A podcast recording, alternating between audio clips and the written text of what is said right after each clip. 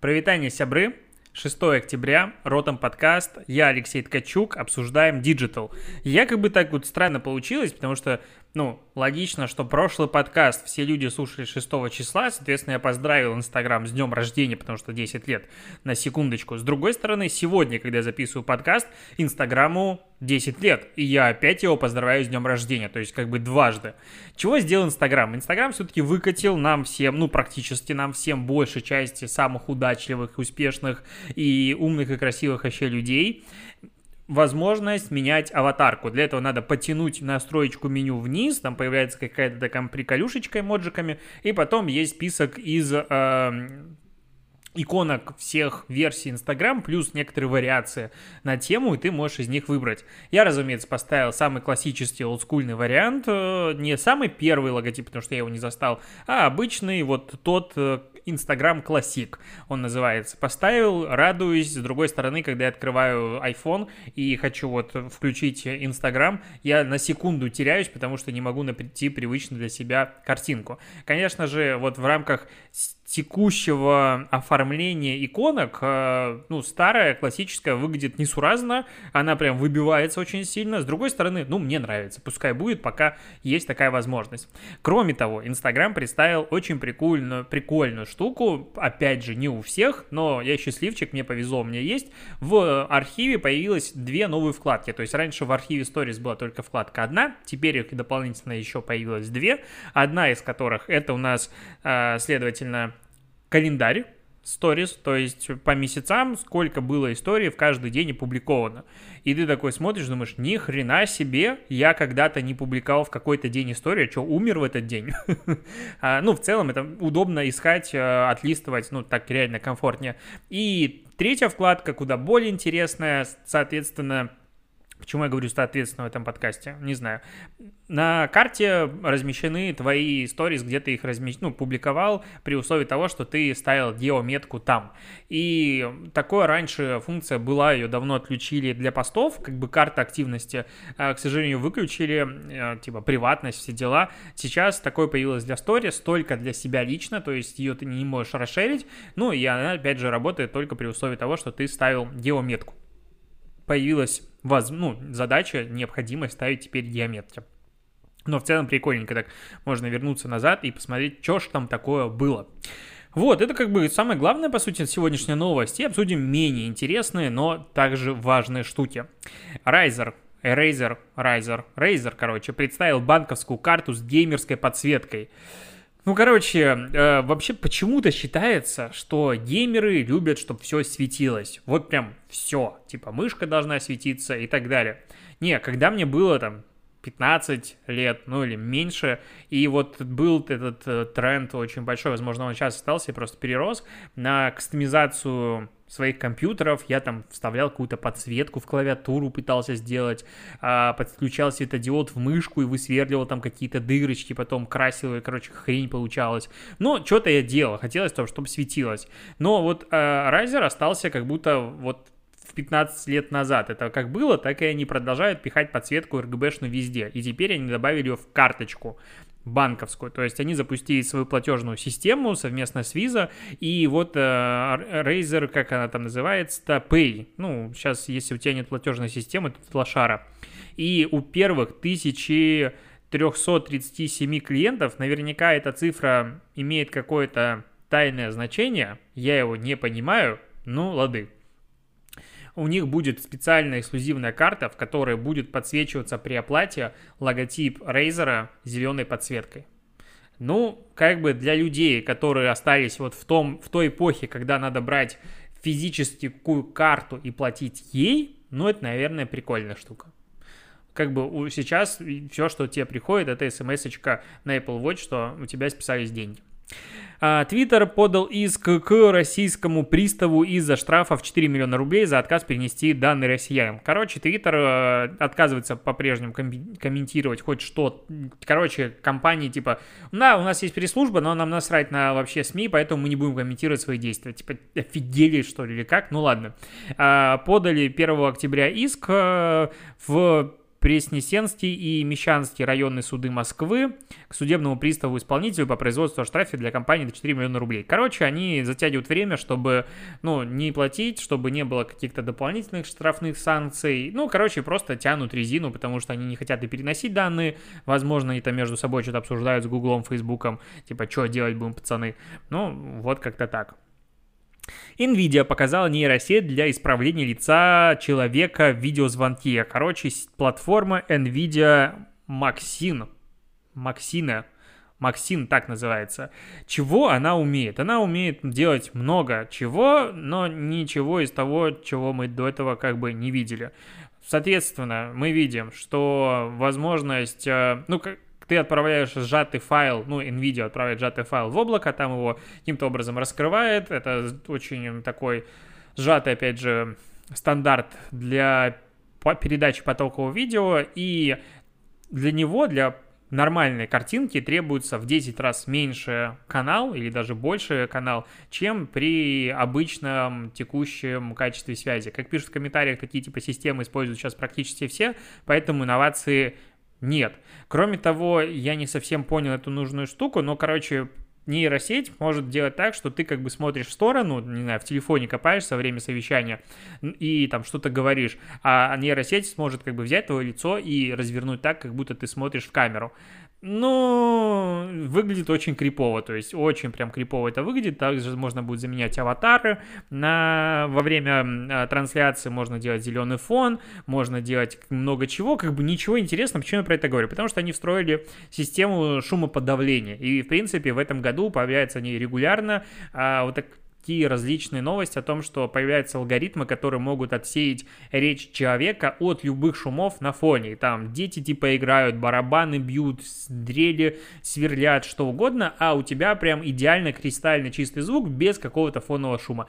Это клево, респект, и скоро, возможно, и микрофон не понадобится для нормальной записи звука, потому что там и, в принципе, айфоны последние уже нормально это дело пишут, у них много микрофонов, возможно, в новых это еще дело улучшат, и даже не придется носок на iPhone натягивать, если надо будет писать подкаст. Вообще, когда мы говорим про курсы для SMM-щиков начинающих, то первое, с чего начинается, первая рекомендация, с которой начинается любая лекция по созданию фотоконтента: возьмите и протрите камеру. И, по сути, это на самом деле важная рекомендация, потому что она хорошо повышает качество съемки. А для подкастеров каждая рекомендация, каждая лекция, я вообще не видел лекции, чтобы в этом не было. Натяните носок на iPhone, тогда будет хорошо. Или можно просто не засовывать его в рот и говорить чуть на большем отдалении, и будет прекрасно тоже звук.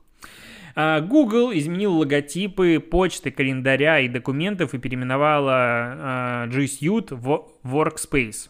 Что такое G Suite? G Suite – это сервис коммерческий для работы, это бизнесовый, надструктура Гугла для компании. Очень удобная штука, стоит не так много, но в целом нормально, и ей удобно пользоваться для чего? Для, допустим, распределения прав и защиты информации, когда там люди работают в Google диске, в Google Drive. Прикольно, удобная штука для бизнеса. Да, все тут логично. И они G Suite изменили в Workspace. Соответственно, теперь называется это Google Workspace. Я чихнул. Бывает. И, нормально. В целом, переименовали. Не закрыли уже хлеб, потому что Google, вся новости про сервисы Google, он их либо открывает, либо закрывает. Но, кроме того, они посягнули на святую святых. Они изменили логотип почты. И этот привычный красный квадратик, в котором видна буковка М, теперь квадратика нет. Да что ж я так чихаю? Мне нельзя тихо чихать, потому что синус-лифтинг мне сделали, и если я буду тихо чихать, как будто так раньше чихал, у меня порвется там все внутри. Очень важные подробности для подкаста про диджитал, я понимаю. Логотип стал просто буковкой М, которая состоит из основных цветов Гугла. И эта буква М стилизована, как будто это визуально конвертик. Верните мне мой старый конвертик. Я прям люблю старые вещи, в том числе и логотипа. Я не люблю какие-то изменения этого всего. Huawei не Huawei, Hyundai, который Hyundai на самом деле, не Hyundai, а Hyundai, запланировал выпустить линейку летающих автомобилей к 2028 году. Я вот смотрю на рендер, и я не понимаю, какого хрена эту вещь называют автомобилем.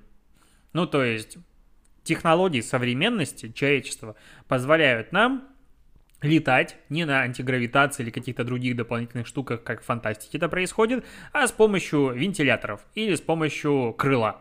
Ну, то есть, с помощью как дрон, либо как самолет. Условно, есть два варианта. Вертолет, самолет. И вот текущий рендер говорит о том, что это фактически большой дрон, который способен поднять воздух 6 человек. Ну, по плану. Такая вот гипотеза пока у этого нечто. Вот почему это называется летающий автомобиль. Летающий автомобиль, на мой взгляд, это вещь, которая либо летает, вот типа как прям в «Пятом элементе», и непонятно, зачем их стилизовать под автомобили тоже. Ну, это такое, знаешь, типа... Это как из 19 века представляли 21-й, считая, что у нас везде по небу будут летать дирижабли. Да нахрена это надо? Либо, ну, это дрон. Типа, ну и называйте, что это дрон грузоподъемностью 6 человек. Очень такая странная фигня, я решил побомбить.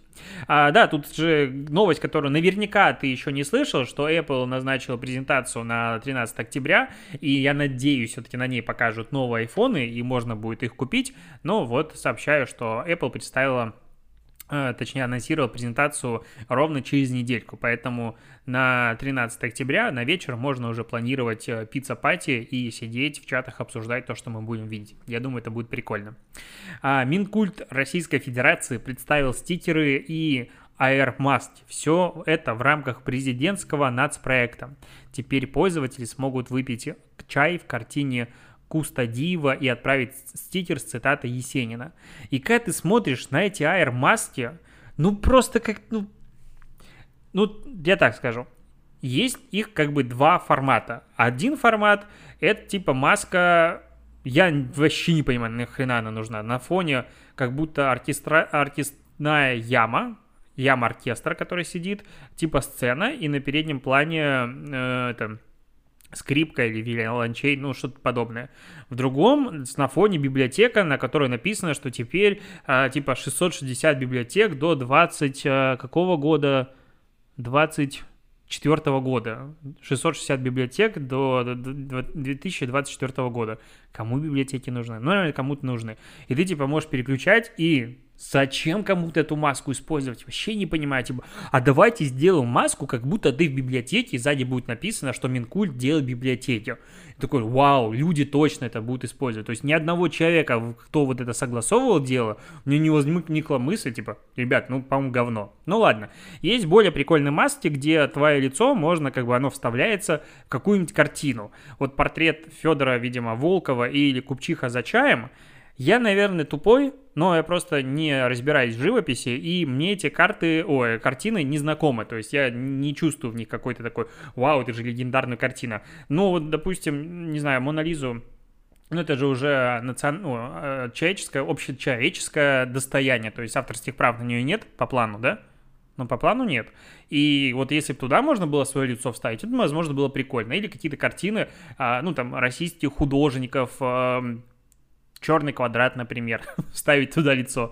Ну, в целом, это как бы интересная вещь. Стикеры, как обычно, скучная хрень, которые все корпоративные стикеры практически всегда проваливаются. Это неинтересно и даже нечего тут обсуждать.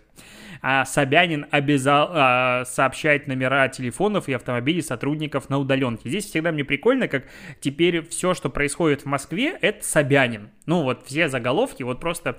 Мне эта новость даже неинтересна с точки зрения того, что это нарушение вообще всего и вся, потому что, типа, компании должны сообщать номера телефонов, реально номера автомобилей, номера карточек, проездных билетов, стрелки, и вот номера социальной карты, типа, если ты сидишь на удаленке, сиди дома, мы тебя будем отслеживать. То есть, ну, прям реально антиутопия. Меня прикалывает, как сейчас СМИ, ну, типа, мэр Москвы Собянин обязал в своем указе все это дело. Ну, блин, ну, это же, ну, как бы, почему? Это же не мэр вроде делает. Ну, хотя, может, мэр. Ладно, пофиг. запутался. Обсудим то, что Минцифры предложила снять часть ограничений на рекламу алкоголя и рецептурных лекарств в СМИ. Короче, сейчас разрабатывают, пакет помощи IT-компаниям, и Минцифры проконсультировалась там с каким-то количеством консультантов и представителей отрасли, и они собрали примерно 100 мер по 11 направлениям, каким образом можно помочь, IT-отрасли в России в рамках кризиса и в целом вообще. И там предложения на любой вкус и цвет, от начиная от предустановки операционной системы на ПК российской отечественной, типа мы ее сделали, никому она не нужна, так давайте мы предустановим.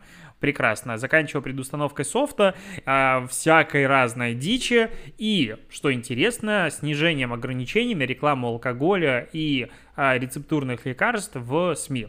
Вот по поводу рецептурных лекарств я немножечко так сомневаюсь, зачем вообще их рекламировать. И рецептурные, лекарство, по идее, врач назначает, и ты не сам должен прийти и купить его. Поэтому зачем им вообще реклама? Ну, ладно, может, что-то не понимаю. А вот снятие ограничений на рекламу, вот это прикольная штука алкоголя. Почему? Потому что там очень много денег, а медиа и СМИ сегодня страдают без рекламных бюджетов, потому что денег становится все меньше и меньше, и сейчас прогнозируют снижение количества денег у медиа еще на 5%, но мне кажется, упадет еще больше. И вот давайте мы бухлишечку разрешим рекламировать и таким образом поддержим отрасль. Еще есть информация о том, что в пандемию россияне учились на маркетологов и СММ-специалистов, но это говорит Нетология, что самыми популярными курсами среди россиян были интернет-маркетолог, специалист по СММ, продакт-менеджер, программист на питоне. Но в целом я бы тут немножечко перефразировал, потому что я больше всего рекламу видел именно по этим курсам, и Нетология просто активно промила эти направления. Другие, возможно, менее по каким-то причинам были понятной аудитории. Ну, ладно. Все учатся на СММ-специалистов. Решили, что... если посмотреть, сколько в Инстаграме различных курсов по управлению, администрированию и так далее, то иногда создается ощущение, что у нас все сейчас СММщики, все у нас маркетологи, и в комментаторы пишут тоже, что этой стране, этой стране надо писать, точно нужно еще больше, в кавычках, специалистов по СММ. Я на самом деле считаю, что специалистов по СММ не хватает, вот прям очень сильно. Почему? Потому что мы говорим именно про специалистов СММ, то есть людей, которые умеют и понимают, чего делать, а не теоретиков, которые приходят и говорят: «О, я прошел курсы, я там за 15 тысяч рублей заплатил последнее, и теперь буду зарабатывать 35 тысяч в месяц, сидя дома и ведя 3 клиентов». Какая-нибудь такая чушь, не понимая вообще, чего делать. И вот специалистов не хватает, их постоянно просят порекомендовать, их очень сильно не хватает. А вот обычных людей, которые прошли курсы, их, конечно же, много, и у меня такое ощущение, что многие даже никогда не работают по той профессии, которую не прошли. Просто для общего развития. Прикольно. Более интересно, что Coursera тоже дала свои данные, и вот по данным Coursera, россияне летом чаще всего проходили курсы основы программирования на питоне, математика и питон для анализа данных, машинное обучение, введение в машинное обучение. Помимо этого, многие учили английский язык и изучали экономику для неэкономистов. Вот это вот интересно, то есть мы видим исключительно такие, питон — это и для программистов, и для маркетологов очень полезный язык, и сейчас многие его учат, и вот мы видим, что на Coursera совсем не поверхностные курсы пользовались большим спросом, и как раз-таки курсы не по формату «пройди этот курс, начни зарабатывать 15 тысяч рублей». Или там 30 тысяч. Нет, вообще обещают больше, обещают же намного больше. Обещают начать зарабатывать от 50 тысяч рублей или 100 тысяч рублей в месяц. Мегафон и Алексей Шербаков загадали пользователям загадку в Instagram. На составе вышел кейс, такой немножечко странный с точки зрения результативности, но я поржал. Что было? Щербаков, у него есть видеоблог на YouTube, в котором он как-то давненько прорекламировал Мегафон, пародируя Дудя. «Мэй, кореша!» Это вот тема. Была прикольная интеграция в стиле Щербакова, то, что он делает, вообще органично все это дело смотрелось. Потом они обсудили эту же интеграцию с упоминанием Мегафона у Дудя, соответственно, Мегафон получил еще допохват, и после этого Мегафон пришел к Шербакову, и они сделали совместный конкурс у него в Instagram, в котором надо было собрать все цифры телефонного номера Мегафона, который начинался с какого-то номера, и написать по этому номеру в WhatsApp «Алло, Леха». И цифры в виде этих загадок были указаны в Instagram аккаунтах Шербакова и Мегафона. Вот, ну и первые цифры были сразу указаны у него на футболке. Что прикольно, почему я про это говорю, потому что я поугарал с поста. Ну, там идет текст, что нужно вот собрать все цифры телефона после +7 925 и написать мне на получившийся номер WhatsApp «Алло, Леха, там на аватарке моя фотка, не перепутайте». И дальше прекрасная фраза: «Любители Viber, попросите внуков объяснить, что к чему». Ну, я когда уже третий раз прочитал эту шутку, мне не так смешно, но я сначала, конечно, посмеялся. А потом они взяли его себе в аккаунт, ну, то есть Мегафон взял Щербакова себе в профиль, сделали там какой-то с ним мерч, а что происходит, сделали с ним фотку, выложили последние две цифры. Мне просто понравилась результативность, что после того, как они выложили две последние цифры, и, соответственно, получилась возможность написать номер телефона, 150 человек написали в течение 2 минут. Ну, то есть вовлеченность была очень большой, конечно, в этот конкурс. Интересно, сколько всего людей написало на этот номер телефона. А всего пост о конкурсе на странице Щербакова набрал 223 тысячи лайков, 1500 комментариев. И меня вот это всегда удивляет, типа, ну, набрал он лайки, ну, набрал даже комментарии. Ну, 1500 не так и много, если честно, как бы. А совокупный охват всех постов и сторис составил 4 миллиона пользователей. И здесь вот опять мы зацикливаемся на терминологии. То есть, ну, охват, как правило, подразумевает под собой уникальных людей. Ну, то есть, я там на лекциях начинаю иногда разделять там кумулятивный охват и уникальный охват. И это не такая безумная тавтология, но просто это тавтология, которая хотя бы позволяет каким-то образом отфильтровать одно от другого. Почему? Потому что охват — это уже люди. Ну, то есть, в принципе, когда мы говорим охват поста, это количество людей. Но почему-то, когда мы берем и сравниваем, ну, суммируем охваты двух постов, мы по-прежнему говорим охват, хотя это уже не охват. Это сумма охватов, то есть это кумулятивный охват, это не уникальный охват. Ну, по сути, получается. А уникальный охват как бы кратно ниже. Здесь речь идет 4 миллиона пользователей, а совокупный охват всех сторис и постов. Но в Instagram невозможно сделать, ну, определить уникальный охват нескольких публикаций, сторис, ну, отвлечь одно другое. Соответственно, мы получаем здесь кумулятивный охват.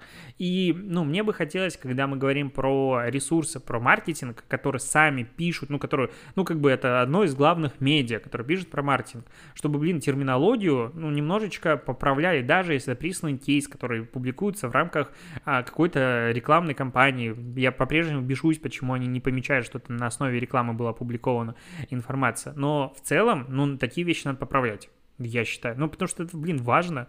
Вот, участники конкурса дали свыше 3000 верных ответов, то есть 3000 человек суммарно написало, а за 5 дней с момента объявления конкурсов на Instagram-аккаунт Мегафона подписалось более 6000 новых пользователей.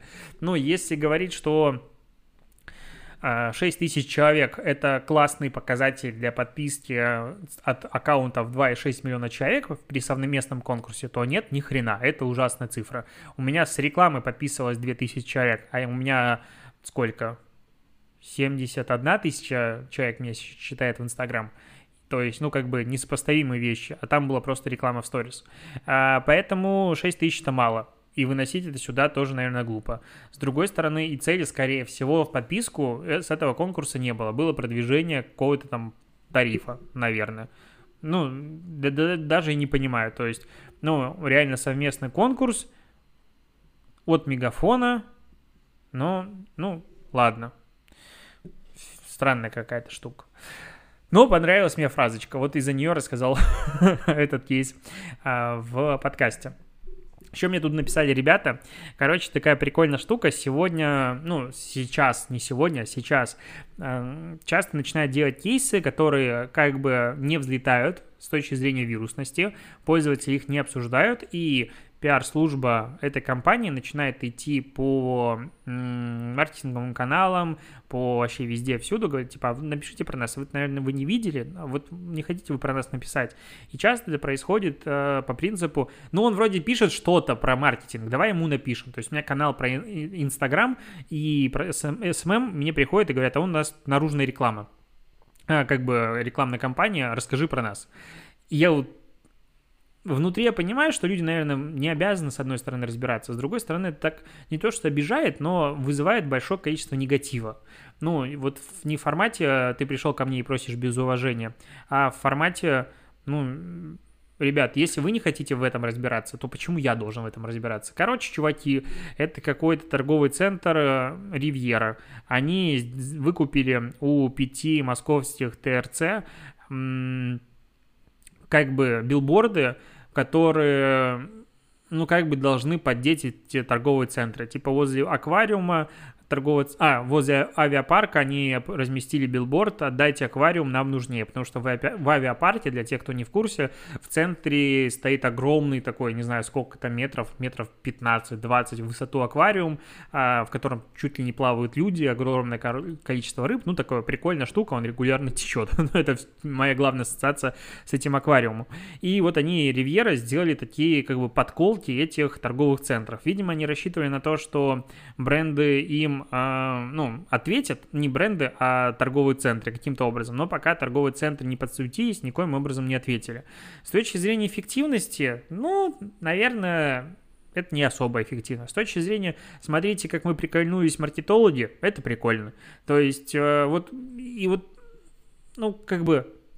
здесь рассказывать-то? Я вот взял пример, даже в YouTube, наверное, фоточки покажем. Но, разместили 5 билбордов. А что об этом писать в канале про Instagram? Это вот такая непонятная мне штука и всегда удивляет. Я, кстати, завел себе новый телеграм-канал. Ну, у меня же мало телеграм-каналов. Такой анонс. Я подумаю, давать его в публичный доступ или нет, потому что он пока приватный. И даже без ссылки на подключение.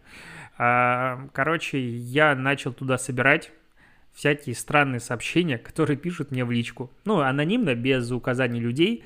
Короче, я начал скриншотить и выкладывать туда. Пока получается весело. Лично я теперь жду, когда мне какую-нибудь хрень очередную напишут. Ну, или просто какое-то странное предложение. Недавно мне предложили купить чек-лист по хэштегам за 100 тысяч рублей и продавать его от своего имени. Потому что чек-лист типа эффективный, и я смогу на нем заработать. Ну, даже не знаю, что тут сказать. И вот таких предложений приходит много. Ладненько, будем заканчивать. Как бы сегодня реально самая главная новость была то, что Инстаграму 10 лет, и они вот так вот немножечко обновились. На этом все. Инстаграму 10 лет. Пока.